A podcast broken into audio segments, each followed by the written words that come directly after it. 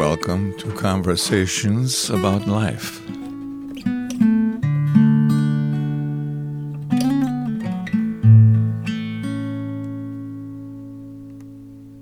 Well, good morning, Sarah. Good morning. Well, um, I'll just kind of introduce you a little bit, and then you can fill that in if you'd like to. Okay. But I know you from a previous church we were a part of, and I, I know your parents. And how are your parents doing, by the way? They're doing great. Yeah, they're they're retired more or less. I don't think my dad will ever start working completely. So he works around the house now mainly. Yeah, Yeah. they're doing good. Okay. Thanks.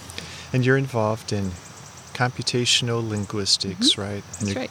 getting ready to go down to the University of Florida Mhm. and teach. Yep. Okay. So I guess maybe just to start off, um, I would like to ask you about just your upbringing and, Okay. and that type of thing. Sure. Um, so anyway, what was your upbringing like? Um, well, I think it was a little unconventional in some ways. So uh, I was born here in Missouri, in the St. Louis area, and then I lived in Iowa till the age of eight. Um, as youngest of five kids, my dad was a, as you know, a, a minister at a Baptist church, and I think it was fairly normal until we moved back to Missouri in the middle of my second grade year, and then my parents decided to homeschool me, which was this was uh, 1990, so this was a new thing. Um, so it was a it was an interesting time, but I really enjoyed it. I think it was really good for me. So I did one more year in public school, and then I was homeschooled. And then, uh, shortly before I turned 16, my parents became missionaries, and we moved from St. Louis, Missouri area to Moscow, Russia. And they were house parents for a year in a children's home. And then uh, they worked uh, teaching English and teaching Bible. And so I lived there in M- Moscow, Russia until I was about 18. Came back to the States uh, for about a year and a half, uh, finished college, and actually decided to go back to Russia uh, after college and lived there until I was most of my 20s actually. So that's a little bit beyond my upbringing, but that, yeah, that got me. Um, so moving overseas was a big change. That was a significant thing as a young person. So you went with your family, uh, and then and how many years were you there with your family? Um, so I was there total. I was it was about eleven years. I moved back and forth. I think I was a total of there of about ten years total, over eleven or twelve years. Okay. Um, most of the time I was living with my with my family, um, working for often for the same organization that they were working for, or working for my parents because I learned the language and was interpreting for their work. So. so when you went back on your own, it was to be with the same organization and work with them. hmm that's right. Yes. Okay. Yes. So we worked together for many years, and then I also um, worked with other organizations. I traveled a lot. I spent a couple summers in Siberia, um, working for another uh, nonprofit organization as an interpreter. Uh, did a lot of different random things. Lived in Germany for a while. Lived in Ukraine for a very short while. Um, did a lot of traveling around Europe. was Uh, that mainly for interpreter work?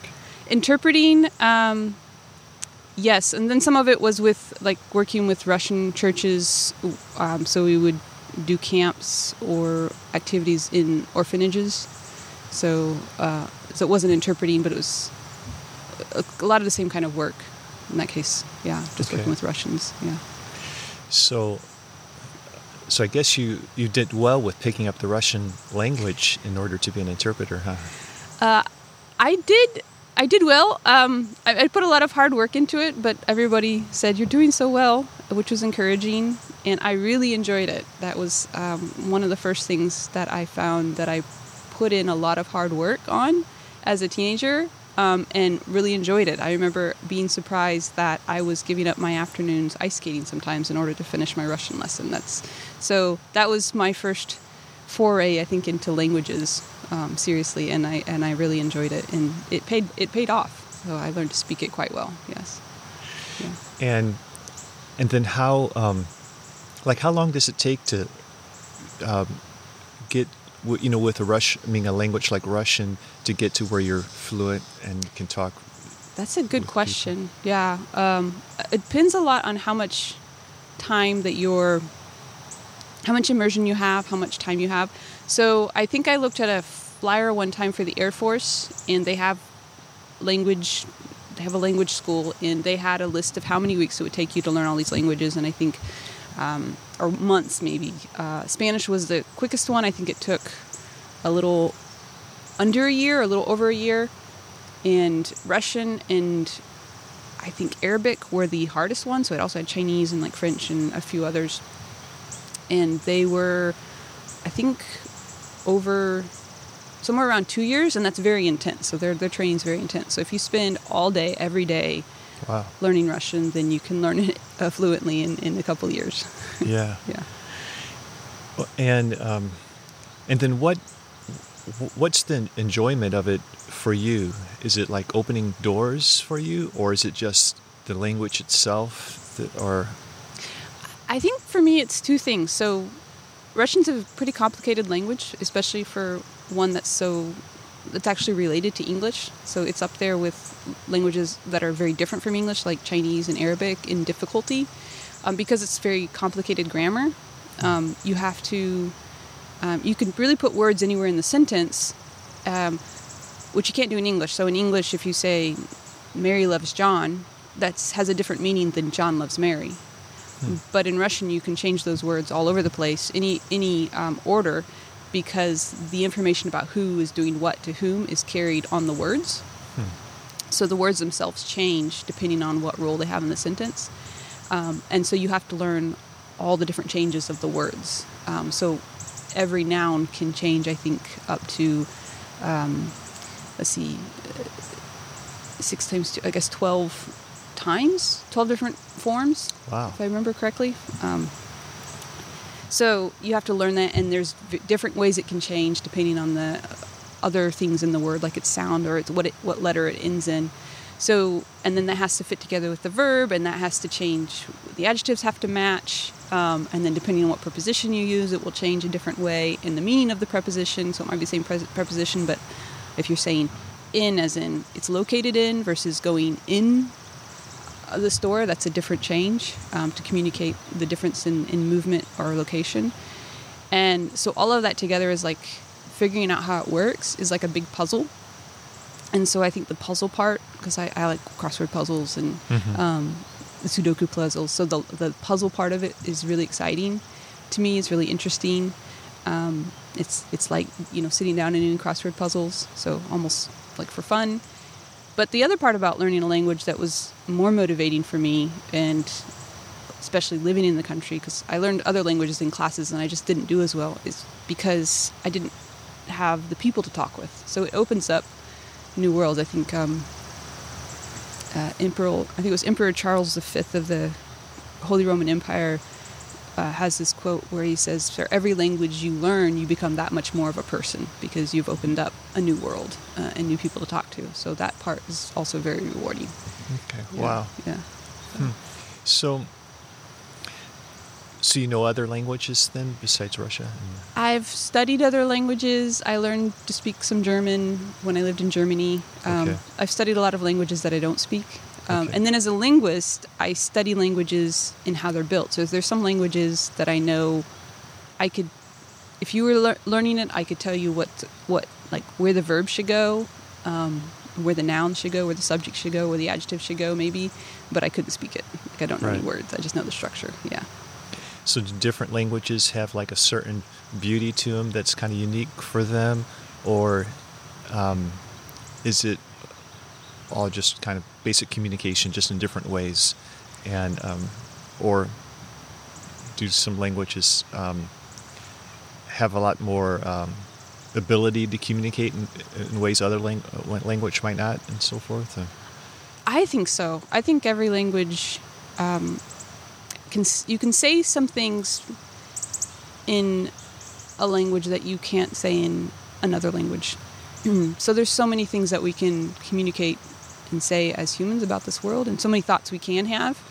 Um, and one language has a narrow way of saying it, and another language has a very varied way of saying it. Um, and so one of my favorite examples is Russian has two words for truth um, that we would translate into English as truth, right? but it and that sounds seems impossible. But if you explain it, then any human can understand the difference. So there's one word that means like absolute truth, something that's absolutely true. Um, it's a deep truth, and then there's another word, Pravda, which was the name of the um, communist newspaper, and it actually still exists as a newspaper, and that is more like what's right or what's even my opinion. So it's true for me. Um, so it's not a deeper truth. So those things anybody can understand that as a human, but the Russian language has a word that it, that expresses the difference. Yeah. Yeah. So, And in English, you know, you just have to kind of understand from the context. And people even talk about like my truth, and I guess they're kind of talking about like what's true for them or their Right. opinion almost. right. Right. Exactly. Yeah.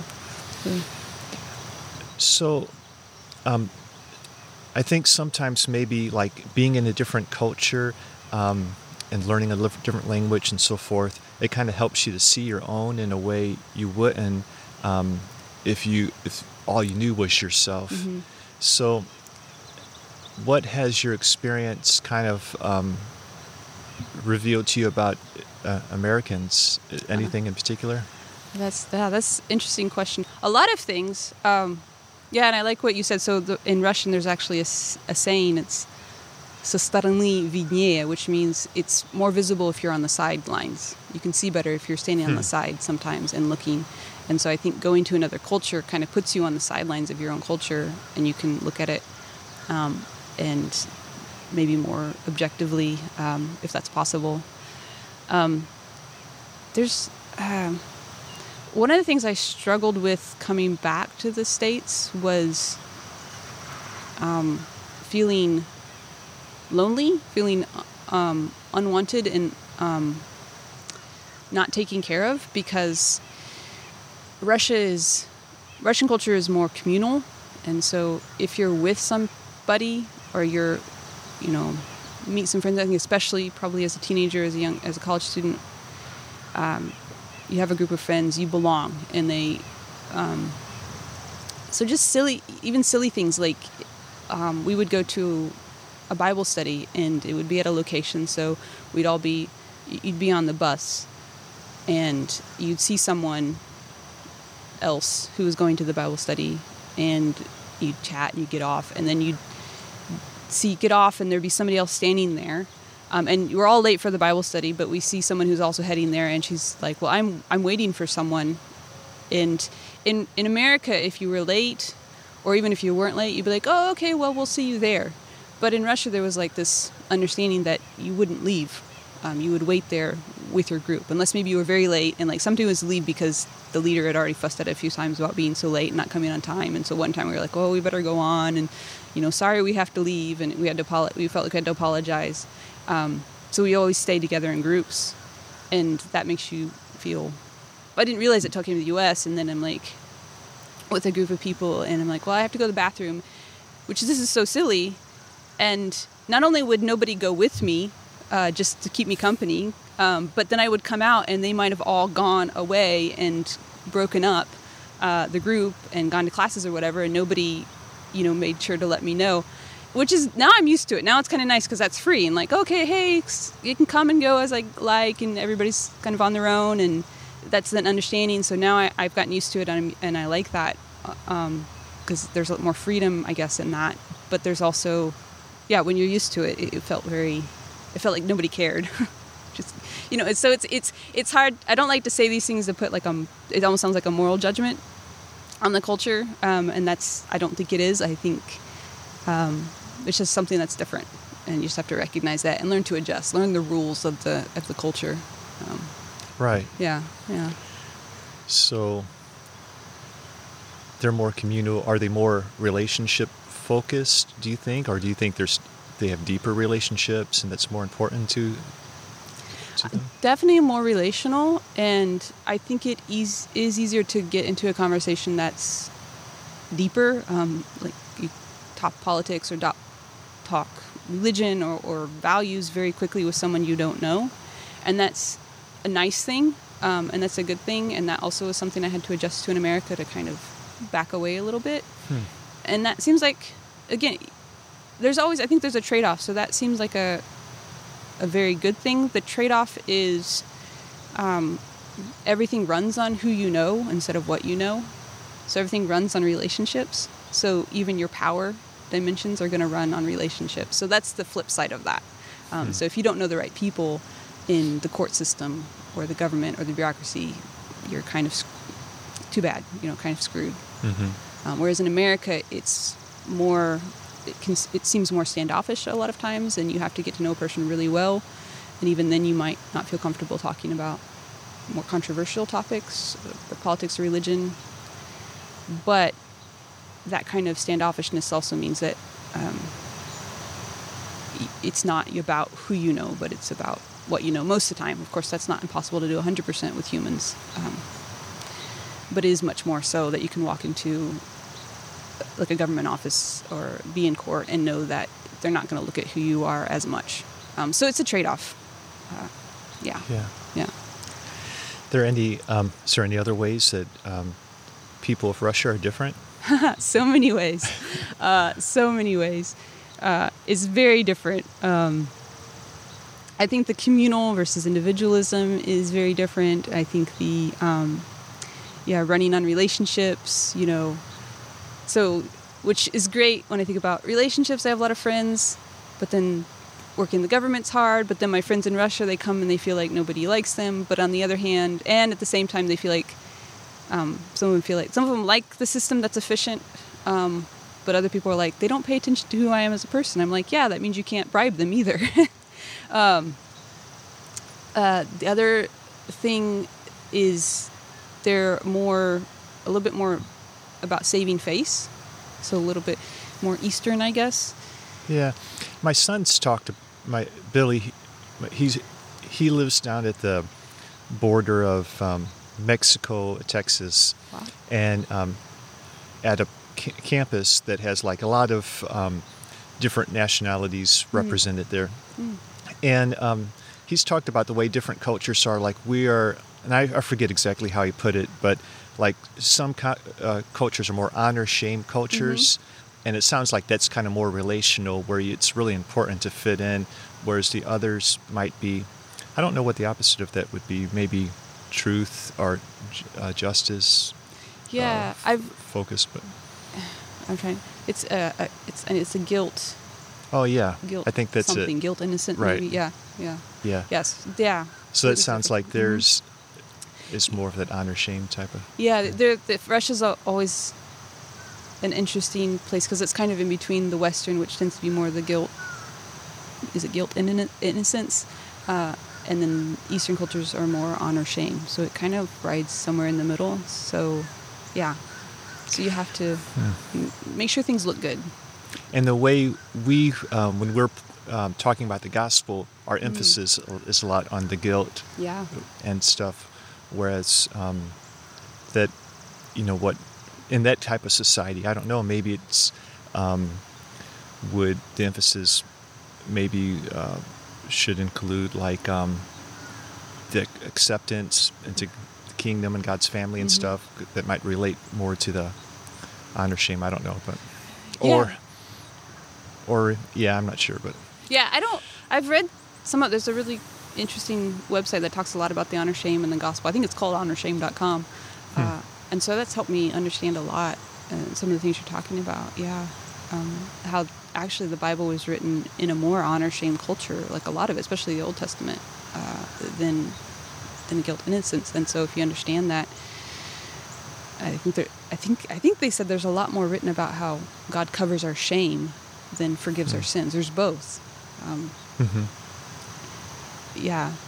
So, so yeah, like in a in a culture where it's communal and honor shame, to be not accepted into your into a community or into a group, into a collective, um, to use a good Russian word uh, or communist word, I guess, is is horrible. Uh, like I said, like coming back to America and not finding that I was fitting into some sort of collective. Um, was was a horrible feeling. I felt I felt unloved, unneeded, unwanted. Um, you know, I just had to learn it operated differently, but it's a horrible feeling, um, and you'll do a lot to to get rid of that feeling. Um, and I think that is a little bit more of what it means to be shamed in those cultures. So from what I've read, To be not included. hmm to be Hmm. yeah to be disgraced isn't so much about being embarrassed or humiliated, ashamed or you know ashamed can be mean kind of feeling guilty, but there's a big element of yeah being not included. And how would you know you're not included? Um, in in American culture or, or gospel Or- or, just Or in uh, like Russian Oh, in culture? Russian. Uh, Um, well, it's almost impossible not to be included because it's such a part of the culture. Um, and if you are like criticized or something, it's more likely to happen. But that is one way. A lot of gossip, okay. um, a lot of gossip going on. Um, unfortunately, didn't experience it very much, but I know from what um, people who did have that kind of suffering. Um, that's one way you would know that they were not including you. Um, it was everybody. It wasn't just. It wasn't to your face. It would be behind your back. Um, yeah, I guess I don't. I, fortunately, I don't. I can't think of any more because I haven't experienced it. Unfortunately, know very many people. Um, so, what's the attitudes of the people in Russia toward um, politics and society and things compared to us? Like, I know we're we re- lean really in, individualistic in that too, Mhm. like personal freedom and and so forth. So, I, I imagine it's different in Russia. Oh, isn't it? very different. And also personal responsibility. So Yeah. um, the sense that the government belongs to me, and yeah. also um, the purpose, the idea of this gets very philosophical. Um, the idea of what law is for. So in America, law it's the rule of law, and and some of that sense of guilt comes from the fact that the law kind of exists as an abstract thing that you've broken, and it's it's right, it's a good thing. Um, and you're going to be judged based on the law, not based on whether the judge likes you or not, or thinks you're a good person. Um, in Russia, um, I would say law is more about what the people who are in power use to, um, yeah, to stay in power, but also hopefully, you know, to punish the bad. But it's more about law doesn't exist as an abstract thing as much as it's something that belongs to a system of people um, who have power. And so I think one of the things that leads to is greater willingness to just break the law um, and to get away with what you can get away with um, Mhm. because you don't think of it as it's not a rule of law. It's it's again who, do I know? Um, what is my relationship with the person in authority? So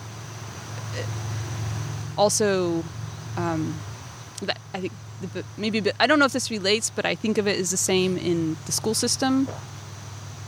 So uh, there's a lot more of what we would consider cheating, um, but actually it's something that you're even encouraged to do. So I, I attended one semester at Moscow State University and got down to the finals, which are all oral, by the way. So you're giving one question from one topic during the semester. That's the typical way of doing it. And then Hmm. you have time to prepare and then give an oral presentation to your professor. And I was given question of the one day I wasn't there in class um, and hadn't studied. I hadn't made up for it, um, which was my bad. And I said to the teacher, "I don't. This is. I don't know. I wasn't there. I don't know this topic." And she looked at me and she said, "Well, you have friends." And then she walked out of the room. and so, the obvious expectation um, that I was supposed to ask my friends during the final for help, um, Hmm. and so that seems like cheating in American culture. And I think even technically it might have been against the rules, but that's not. There's like what the abstract rules, and then there's the reality of what you live, um, and the reality of relationships or what you survive on is is what was more important, I guess. Yeah. Yeah. Yeah. So that's less about politics. I would uh, uh, generally also I, I think that Russians don't care as much about their government. They're just like, eh, whatever. There's you know the old saying, um, "May the Lord bless and keep the Tsar very far from us." it's kind of kind of still Right. holds. yeah. Yeah. Um, well, when it comes to Christianity, Mm. like in America, you know, most people, I guess, are familiar with Jesus, and maybe you know a lot of people even are familiar with the concept of Jesus dying for our sins, um, and it might, whether it means something to them or not, you know, it's kind of a common, I think, um, a knowledge among a lot of people. Yeah. Is it like that um, in Russia, or is it uh, quite a bit more unfamiliar with them? That's an interesting question. And it's I think it's hard to judge because on one hand you have this history of communism where it was an atheistic government. Um, but that was what 30 years ago now. Uh, so older people, especially, may have never heard uh, or know the basic story of Christianity.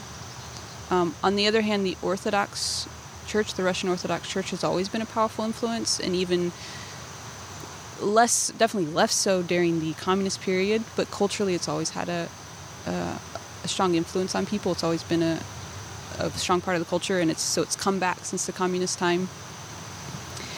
And so people are very aware of that, and it's the churches are all over. Um, at least in the areas I was, which was mostly European Russia.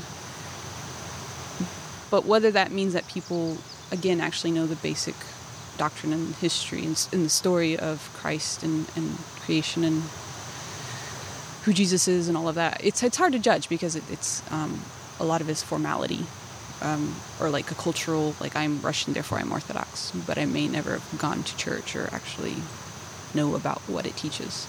Okay. Yeah. I would think overall, definitely less than in America because American Christianity has been very long, very well known for a long time, much longer time. We didn't have, you know, a period of where it was it was legal like they did. So, Yeah. Yeah. So with the Orthodox Church, is there like um, vi- a vibrant group of Christians involved with it? Like, is it, um, or is it just like almost like museums and so forth? My experience is that it's mostly like museums. Most of the people I know, um, they walk in and they light their candles and they listen to, I, I guess it would be called a mass, which is in Old Slavonic, which is an older version of Russia, kind of like Latin would be to not to English because we're we're not a we're not that closely related to Latin, but maybe a French person listening to Latin um, or Italian person listening to Latin. It's it's um, it's it's not something they're going to understand. Except maybe a word or two here, and then they bow to the icons and they walk out. And some of that is done in a superstitious way to you know well make God happy. But I also know people who who do that, but are also very sincere in what they do understand. They hold to tightly. One of the things I do like about the Orthodox Church is um, they emphasize, uh, and you can go into any church and you can buy a ring. I think it's a fairly common pe- thing for people to have, where it has on it inscribed the prayer that the the um, I forget who was, but Jesus told the story about uh, a Pharisee, a very good person, religious person, and then I think a tax collector, a not not very ethical or moral person who walked into. They both walked into the temple, and the Pharisee, the the righteous person's like, "Oh, thank you for making me such a good person, and not making me like this bad person over there." And the bad person, he just stood there and beat his chest, which was a sign of mourning in that culture, and said, "Forgive me, because I'm a sinner." And so that prayer, "Forgive me, I am a sinner," um, is something that uh, I think a lot of Orthodox people, if they know much about the religion, they know that. And so, you know, I've met someone who didn't seem to know very much about Christianity, but she knew enough, and she owned that ring, and she said, you know, I, I pray that every day, and you know, I believe that God listened to the sincerity of her heart, um, based on what I've read in the Bible. Um, it's, I think, it's unfortunate that the education for her and maybe the services weren't in a language she could understand. You know, that's a, that's a big thing for me as a linguist. You should use languages that you can understand. Mm-hmm. But um, yeah, so so the, it's it, it's it it's hard to say. I, I've not met a group of Orthodox Christians who are like very involved, but I have met people who seem to know what they believed to the extent that they understood it and were very sincere in it. So, and I and I've heard of, um, I've heard of like a Orthodox priest who actually was um, working on translating the Bible into one of the indigenous languages in Russia. Oh wow. So, so there's there's a there's a range. I s yeah, yeah. yeah. Um, I hear about people um, over here, you know, converting to Eastern Orthodoxy, like um, you know, you you're Yeah. familiar with Hank Hanegraaff and his conversion. Yeah, to- I've heard of him. Yes, I don't know if I heard about the conversion. Yeah, interesting. Yeah, Yeah, I, and I've heard of yeah, I've heard like read articles about people converting. Um, I've heard of friends that through friends friends I used to know and, and friends who who still in contact with and told me that they've converted to Eastern Orthodoxy.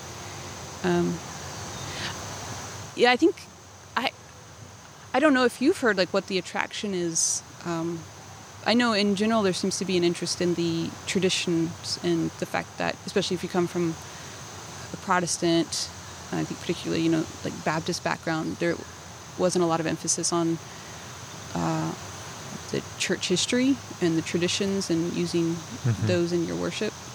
I think so. I think um, maybe the attraction is that it is does seem to be more rooted in history, whereas like a lot of modern evangelical churches, they just seem like um, uh, something just sprung up, you know, all of a sudden, and you don't sense that, you know, tradition, Christian tr- uh, Mm. history tradition.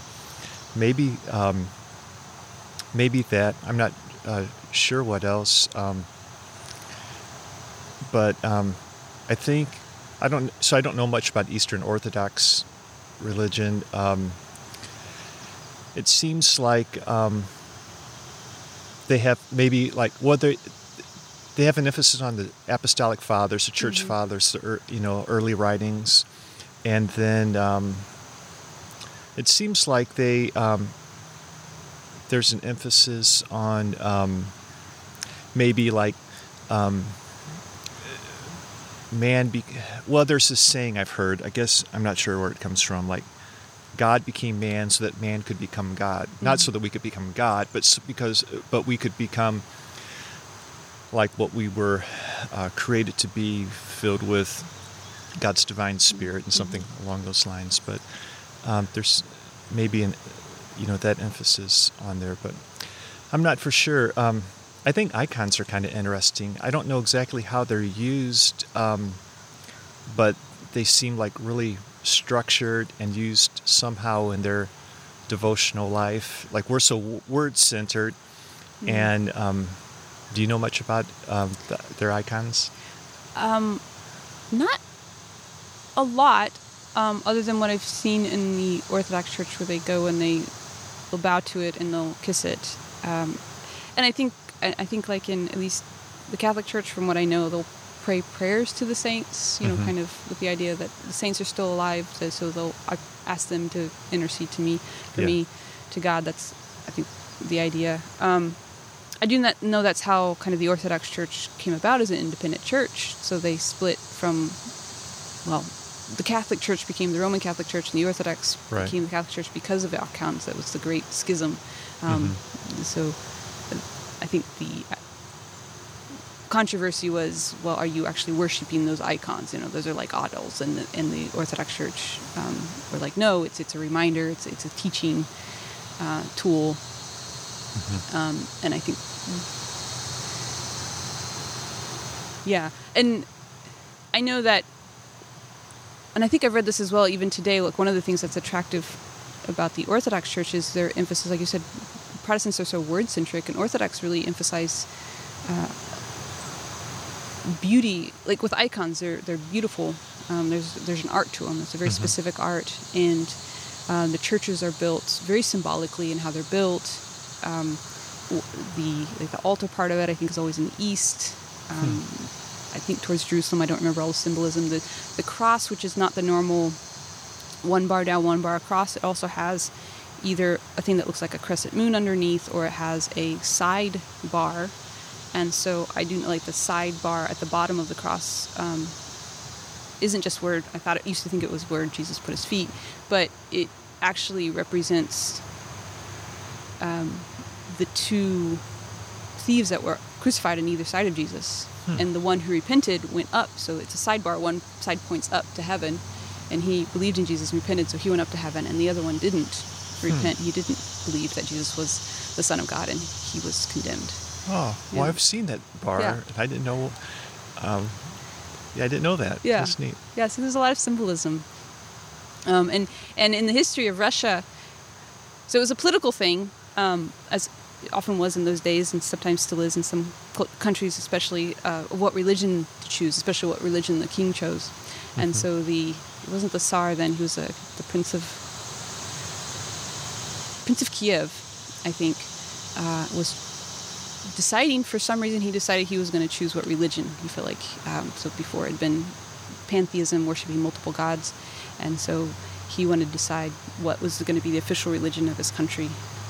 And so he sent em- emissaries to the muslims and to rome and then to constantinople which is today istanbul to visit the roman catholic church to visit the um, Orthodox Church and the and the Muslim. I think that was the three that were the major religions in that area at the time, and uh, so the emissaries that went to Orthodox came back and said they just raved about how beautiful the worship is. They said we walked into the churches and it was so beautiful. So the paintings and the icons and everything we said we felt like we were already in heaven. So this, this aesthetic wor- this aesthetic emphasis, emphasis on the aesthetics in worship, um, was what they talked about.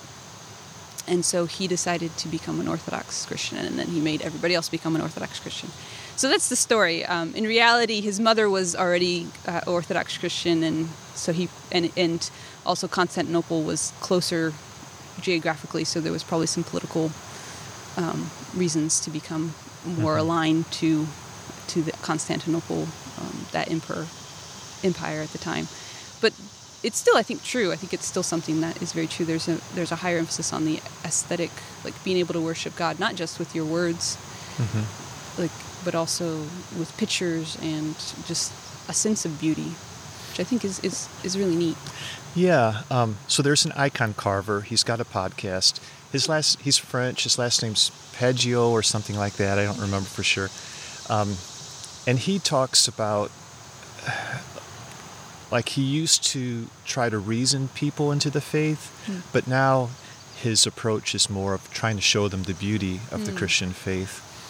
And I think there's something to that because um, in our kind of postmodern society, I think people might be um, kind of uh, suspect of reasoning. Like, can you really know for sure? And can you really reason to something and have confidence in that?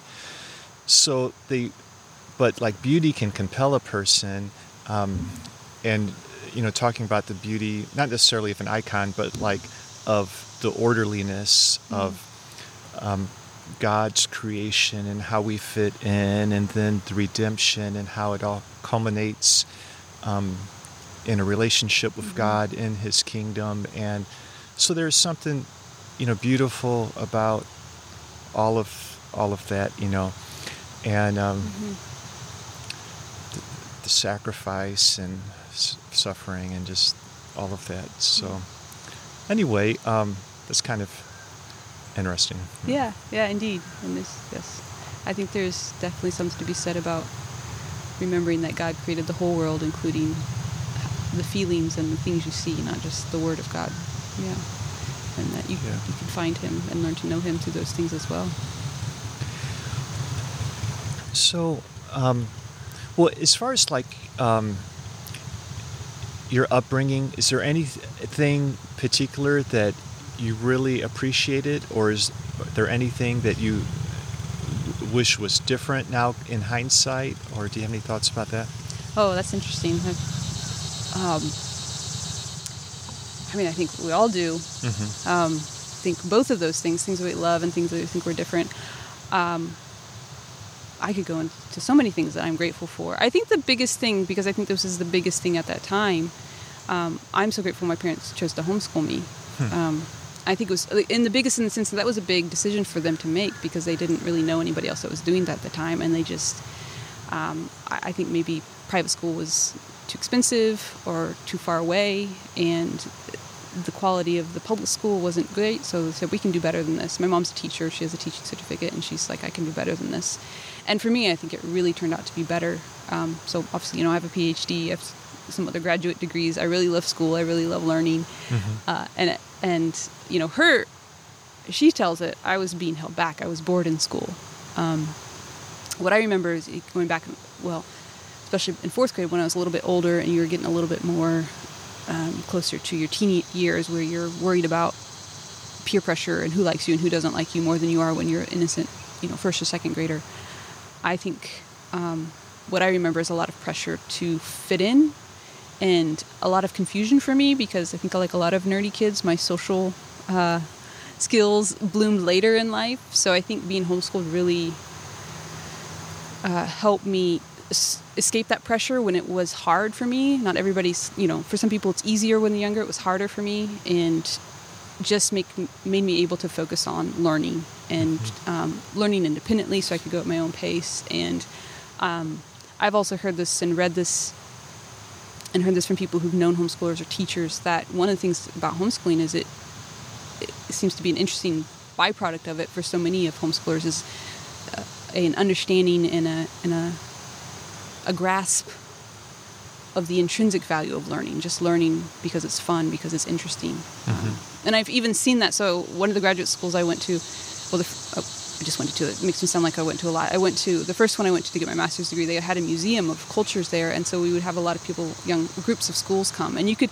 and I would walk through the lobby sometimes on my way to class or and see these children in the lobby with all these displays are and you could tell when it was homeschoolers it was it was so weird um, and not just because there was a higher proportion of adults or a greater range of, of ages but because you know i just walk in and i'd stop and be like okay something's different what's different oh these kids are actually interacting with the museum displays like where you can you could it was about um, languages and culture so you could listen to you could pick up a phone and you could listen to a language that could also be communicated by whistling. Uh, so there's a couple languages like that. Uh, there's one in South America, and they had recordings of them whistling long distance to communicate. So it was a tonal language, or the pictures, and they're actually looking and interacting. Whereas the other groups um, of students were spending most of the time just interacting with each other. Yeah. So, um, so anyhow, I'm so grateful that for that. Yeah. I think that really helped me survive my teenage years, difficult teenage years, Yeah. uh, easier. Yeah. Well, what about you and your relationship with God? Like, what's that like? Um, so you obviously identify with the Christian faith, right? Mhm. 'Cause- Yes. So, um, I guess um, that's kind of a broad question, but um, so I, I guess like what's important to you when it comes to um, that, you know, like the, you know, why is, Yeah. you know, why and so forth, and There's so many. Again, it- some, like you said, it's a broad topic. There's so many things to talk about. I think the thing that stands out to me as a person, as a scientist, um, and someone who's been trained in the Western approach to knowledge, which is a division between faith and fact, as it were, or between what's empirical, which you can see and, and feel and, and hear, versus what you can know. I think it's what I would say the difference between what's knowable, uh, if you're talking about what's empirical, what you can know through your senses, and what's, or excuse me, what's provable. So we can go through logic and we can show the observations, and what's knowable. So like love and justice, um, and those things are divided in our culture, um, which is useful. I, I don't condemn it. It's very useful.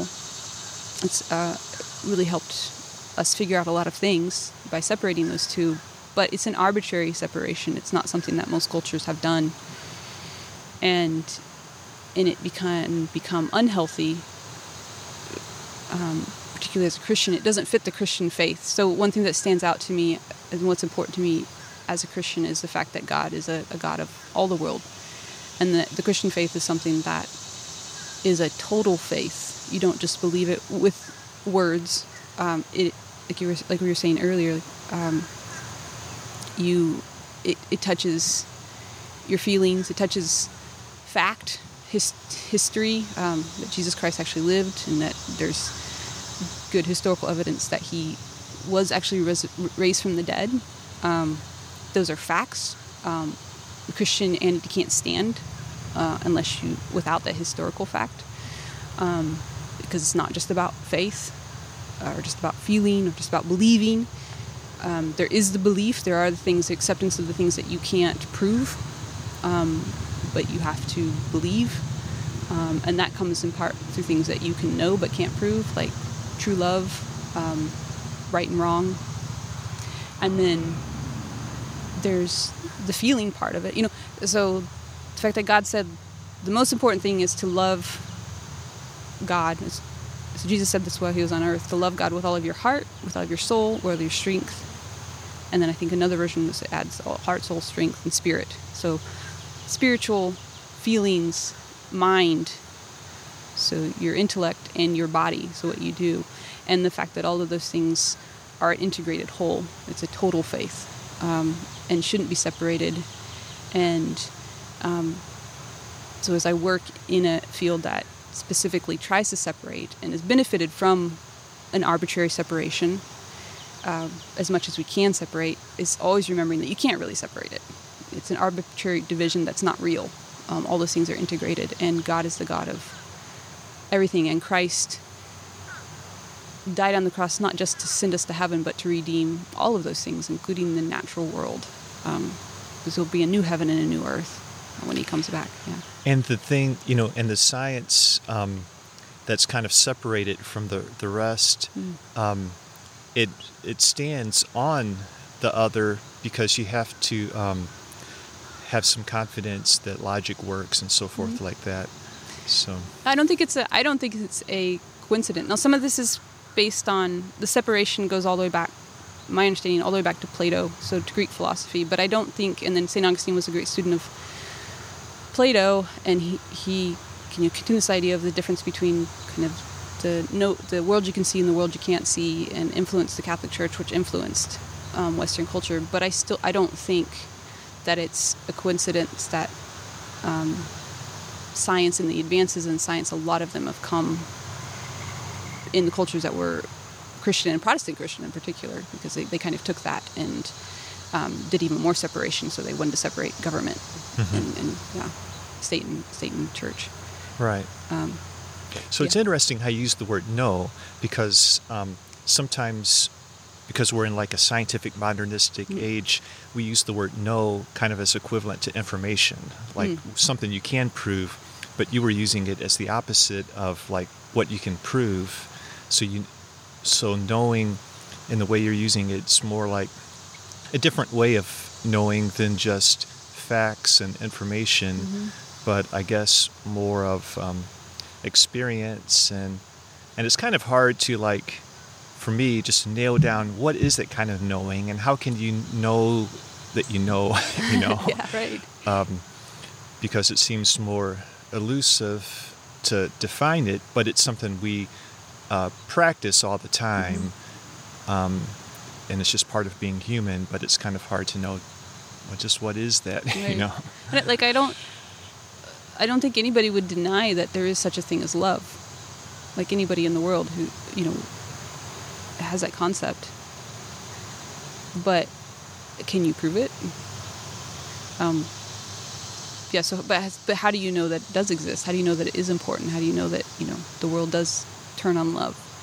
Um, hmm. That's and that's real cl- close to um, mor- objective morality, because um, that's kind of like a concept that we believe is really true, um, and yet, like, how, where does that stand? You know, mm. or beauty that it's um, not just something that we're sensing mm, right. because of accidentally being, you know, evolving this way, but there is something there's there's something true about beauty that this is beauty, that's ugly, and that's no matter if I recognize it or not, that's just the way it is. Right. You know? And everybody knows, you know, right. people right. humans respond to beauty and just because you live in a different culture, you're still going to think that I think trees are beautiful, for example, trees and rivers, and Right. yeah, it's universal. So knowing is some way of like uh, hitting upon truth, figuring it out. It's just like, well, how is that process all working out? Um, yeah, I don't know. It's I don't just, I think for me, the biggest, especially being someone who loves facts and books, the biggest um, revelation, uh, if maybe that's the right word, in my life was realizing that I can't know, or I can't prove, I guess would be Mhm. the word to say. I can't prove. And I think it's important to remember that because if we can know or prove everything and absolutely know this is true, know that we know that, then that makes us God. Yeah, God's the only one who knows and can prove everything. Um, Right. And so I was actually really strengthening to my faith in a kind of a counterintuitive way because it seems like the more I could be sure, the more I could prove, the more I could know, and the fact that Christianity was very much about the historicity, the fact that the historical fact of Jesus' life, death, and resurrection, um, then the more that I could prove, the more the stronger my faith would be. But I think one of the things that made my faith very sh- strong and made me um, know, feel that it was the Christianity was true was uh, was the fact that I couldn't prove everything. I know what you mean. It's hard to explain. right. Well, I've thought about that before. That we're kind of boxed in just because we're creatures. right. And so just by by definition almost, you know, we're just boxed in and I kind of think of it like it's my cat um cuz like the my cat can't relate to like me and knowing what I know, but the cat knows everything it needs to know to be a cat. Mm. So we're kind of like we know everything we need to be Yeah. to be good humans. But um I like that metaphor. but yeah, but I see what you mean. There's some comfort in that, or something. Um, it, it relieves us from thinking we have to Yeah. know everything, or something along those lines. But and I think specifically it strengthened my resolve or decision that Christianity was the best religion. I'm going to say that because I've chosen it because of the emphasis of Christ on humility um, and on God caring about us. And so it works if you don't know everything, then it's it's great to worship a God who just says you don't need to know everything. And in fact, you're going to be better off and you're going to have a better life if you admit that you don't know anything, even if you admit that you don't know everything about me. And I think that was particularly kind of changed me, my way of thinking, and so much because I'd grown up in church where I was taught that you need to know what you believe in. You need to know, right? Like you can prove it. Um, and you need to be able to explain it to other people and realizing that honestly i think maybe the best way to explain or, or communicate who god is and what it means to be a christian is to admit that you don't know i don't i can't prove that god exists um, i can't prove that god exists but i can tell you how he describes himself and what his characteristics are and, I, and then i can tell you that i can look at the world and say my experience with life matches what he claims, but I can't prove it um, because it's my experience.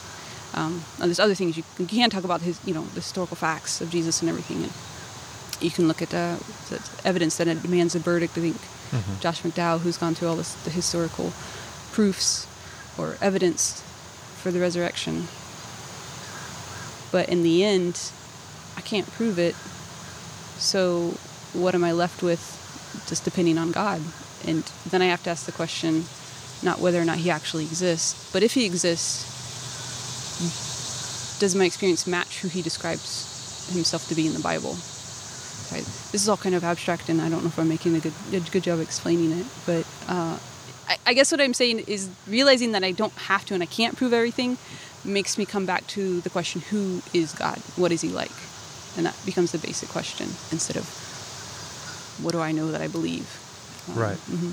And so it's all focused on God. And then I look at a God who's loving and kind, and that's how he describes himself. And forgives, doesn't excuse people, won't let people. You know, he's not a pushover, but he's very kind and loving, and he cares about us. And yeah, and then that is that my experience in my life. Yes, that's my experience in my life. That's true. Yeah, Yeah. yeah. Um, are you familiar with Esther Meek? No, I'm not. Okay, I wrote. I mean, I read a book that she wrote, but she talks about like, well, the book is called "Longing to Know," and it's about knowing. And um, one illustration she gives that um, I kind of like is like you, you kind of can know that you're um, hitting upon truth when it opens up new possibilities, um, because you really. Um, it's kind of like feeling in the dark a little bit sometimes, but um, and she gives the illustration of like riding a bike. Like before you know how to ride a bike, so this is more like bodily knowledge, I guess. Um, you don't um, know what your body has to feel like as far as balance and the pedals and everything in order for you to propel forward. But you try and you try, and then you you know you're you're hitting upon it when you start propelling forward. You know, and it takes. So that kind of um, has been thought provoking to me to just think that um, that's kind of what um, truth is like. If if it's really truth, then it's going to propel you forward um, rather than just be a dead end. you Yeah. know. That I like that. I, I think. I, I guess I would think about how that applies to my life is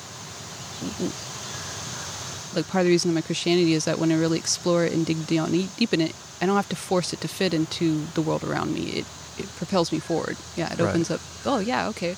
And then if, if this is true, then oh wow, what an amazing world I live in. Then um, like Bible talks about the freedom in Christ. You know, it's, it's um,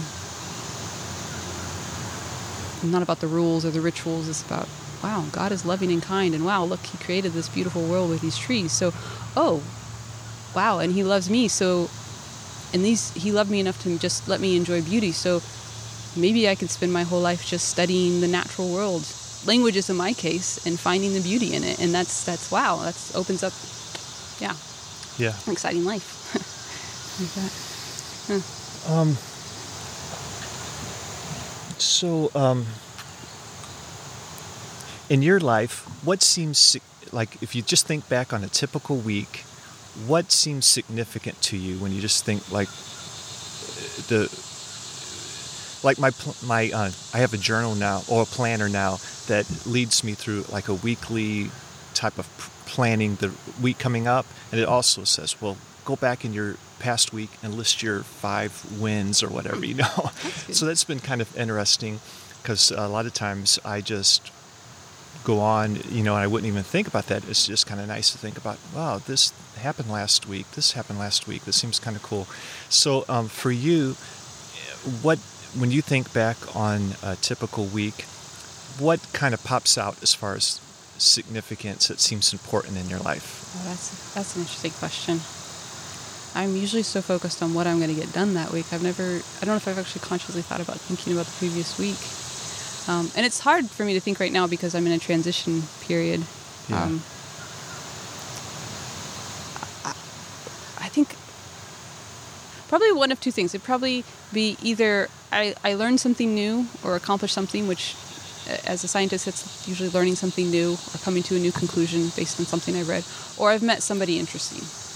Yeah. Yeah, somebody new, or learned something interesting about someone um, that I already knew. Right. Yeah. So like right now, this is going to be probably something that stands out to me next week. Yeah. yeah. Any particular books that have had an impact on your life? Oh, what was the book I was thinking of? Oh, I was uh, one I was reading, rereading yesterday was.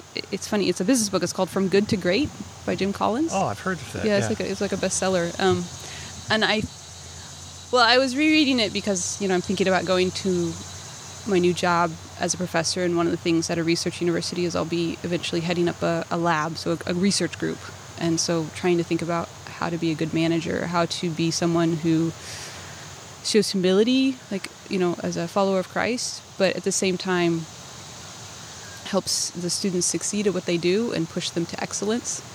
And so this book, Good to Great, um, Jim Collins is a research lab. Actually, I found out last night that he was in Boulder, Colorado, which is where I lived for five years. I had no idea. Um, he has a research um, lab there, and so they looked at a bunch of businesses, and they looked for businesses that for 15 years were doing eh, so-so or slightly lower than average in their in their industry, and then had a period where, like a trans- what they called a transition period. So it was a point at which things were going, and then something changed, and then for the next 15 years they did better than average. So they were good companies, but then they became great companies.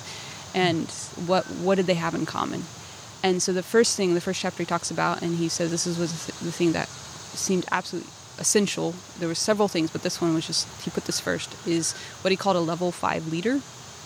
And he said it was, a, it, it was people and CEOs who had an interesting combination of humility and like drivenness. So it was exactly. So I remembered reading about that several years ago. I was like, I went back and read that chapter, um, which is fascinating to me um, that that was true. So these were the all these great companies that did really well over a long period of time had leaders who were.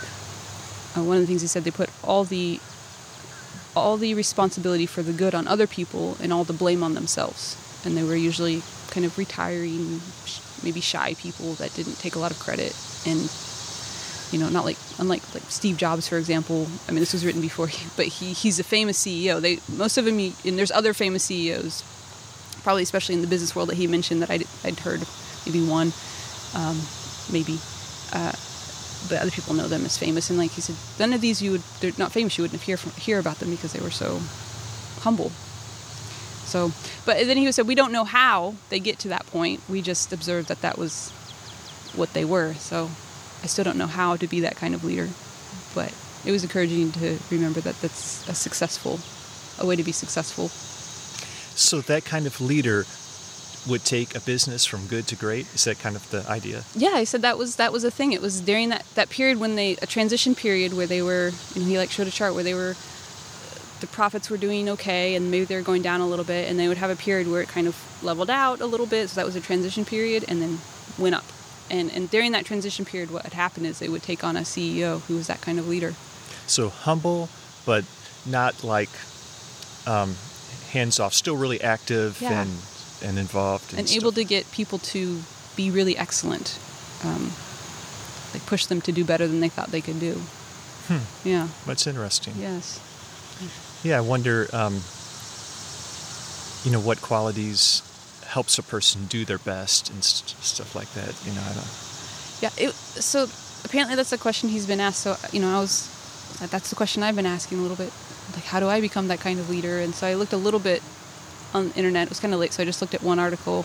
Uh, it was a transcript, I guess, from a speech he had done where they asked that question.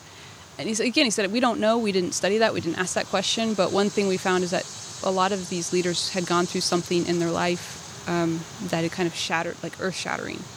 And he mentioned one of them, uh, for example, was uh, a CEO had who had converted to evangelical Christianity had become a, a what he called a capital C Christian, and so his experience was that made me think me and my interests were just so insignificant in the world that I, the CEO said this that I spent the rest of my struggle life struggling and thinking and wrestling with how do I incorporate my faith in my work. Um, and he said that becoming a, a capital C Christian is a real Christian, not just a nominal one, was such a humbling experience. So that was that was one that I related to. Um, I think another person who had had a, been diagnosed with cancer and told he would die in a year, so kind of Hmm. changed his focus in life. Yeah, right things like that. all right Yeah. well thanks sarah Yeah, um, thank you. You know, before we just wrap up, is there anything else that you want to um, uh, bring up, or um, I don't know if you have anything you want people to follow. I don't know if you're a blogger or anything like that, but okay.